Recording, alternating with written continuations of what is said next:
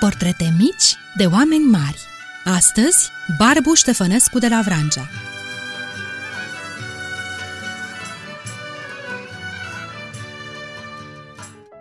Ei, dragi prieteni, dacă ar fi să numiți repede-repede primele trei lucruri care vă vin în minte atunci când auziți numele de Barbu Ștefănescu de la Vrancea, ce ați spune? Ia să vedem.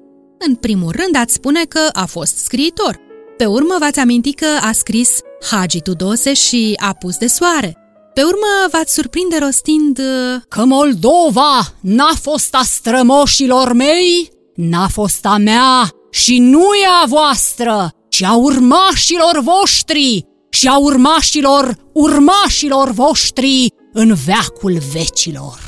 Ce familiar sună! Parcă știm această frază de când lumea, nu-i așa? Ei, și cu siguranță, ajungând în acest punct, ați zâmbi, pentru că va reveni brusc în fața ochilor imaginea chipului lui de la Vrancea, așa cum apare el în poza alb-negru din manual, cu mustățile sale grozave, răsucite și semețe și cu părul vâlvoi peste o frunte înaltă și bombată. Un uh, portret care începe cu trei tușe. Dar uh, să nu ne oprim aici, să mergem mai departe pe firul timpului și să vedem cine a fost Barbu Ștefănescu de la Vrancea.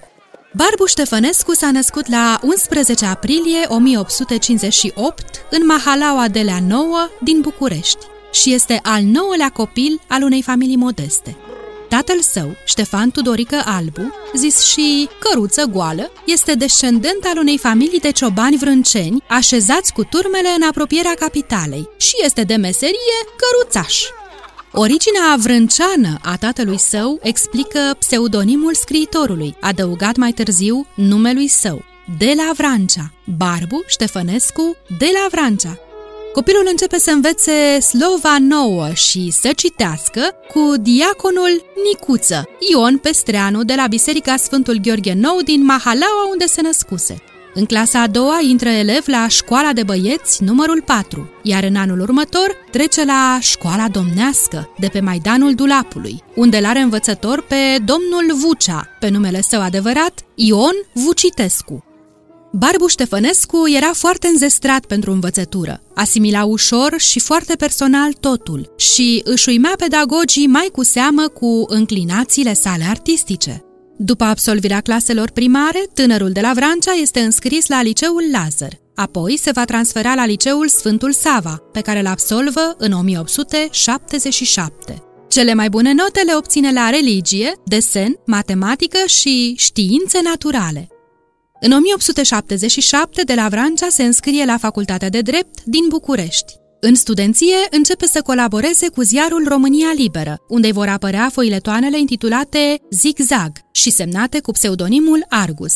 Își susține teza de licență în drept în anul 1882 și apoi pleacă la Paris să-și desăvârșească studiile, obținând cu ajutorul fratelui său, avocatul Nicu Ștefănescu, o bursă de la bogatul negustor Nicolae Califari. Din Franța, continuă colaborarea la ziarul România Liberă, fiind corespondentul acestuia.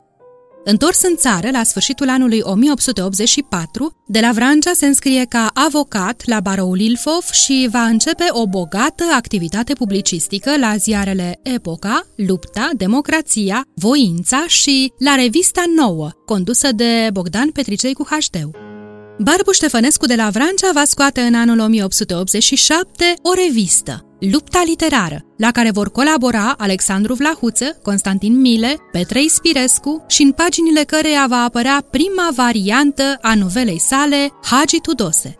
Tot în 1887, anul apariției novelei Hagi Tudose, americanul Chester Greenwood patentează primele căști protectoare pentru urechi, pe care începe să le producă pe scară largă. Germanul Adolf Eugen Fick inventează primele lentile de contact, pe care le testează inițial pe șoricei. Americanul de origine germană Hermann Hollerith patentează primul calculator cu cartele perforate. Se naște celebrul arhitect elvețian Le Corbusier și Emil Berliner patentează patefonul. Deși îl cunoaștem mai cu seamă ca scriitor, autor al trilogiei compusă din piesele de teatru Apus de soare, Viforul și Luceafărul, Barbu Ștefănescu de la Vrancea a fost și un avocat extraordinar. El a fost cel care l-a reprezentat pe Ion Luca Caragiale în celebrul proces de calomnie împotriva unui ziarist obscur, Constantin Alexandru Ionescu, cunoscut sub pseudonimul de Caion. Caion îl acuzase pe Caragiale în presă că ar fi plagiat drama Năpasta. De la Vrancea a pledat în acest proces demascându-l și zdrobindu-l pe calomniatorul lui Caragiale. Pledoaria sa de avocat a fost fulminantă. De altfel, Barbu Ștefănescu de la Vrancea era cunoscut ca fiind un mare orator, pe care Titu Maiorescu îl considera cel mai mare orator român. Discursurile lui publice erau incendiare. Eugen Lovinescu, vrăjit de talentul de vorbitor al lui de la Vrancea, nota de la miezul nopții până în zori l-am ascultat pe de la Vrancea, a cărui elocință a trecut peste capul mi, înfrigurat ca o limbă de foc. Cuvintele zburau învălmășite, icoanele ropoteau, frazele se desfășurau șerpuitoare, largi priveliști se deschideau, graiul românesc se lumina de o podoabă nebănuită. Scriitor, publicist, avocat, orator și primar al Bucureștiului. Barbu Ștefănescu de la Vrancea este omul surprizelor. În 1899, chiar la trecerea dintre secole, de la Vrancea este numit primar al capitalei. Copilul născut într-o mahala de la bariera Vergului ajunge să fie unul dintre acei oameni care au făcut ca Bucureștiul să se numească Micul Paris. Doar un lucru vă spunem. În timpul în care de la Vrancea era primar, în București se inaugurează Palatul Poștelor, impozanta clădire de pe Calea Victoriei, aproape de cheiul Dâmboviței, care acum găzduiește Muzeul Național de Istorie a României. Și încă ceva. Se știe, meseria de părinte este cea mai frumoasă, dar și cea mai grea meserie dintre toate. Aflați că Barbu Ștefănescu de la Vrancea este părintele celei de la Vrancea, celebra pianistă, și a Henrietei, cunoscută ca Riri de la Vrancea Jibori, una dintre primele femei arhitect din România. Ați ascultat portrete mici de oameni mari, Barbu Ștefănescu de la Vrancea.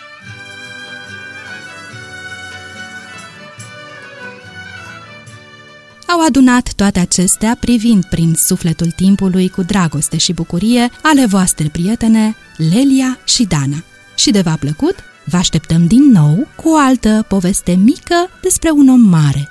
Să trăiți frumos!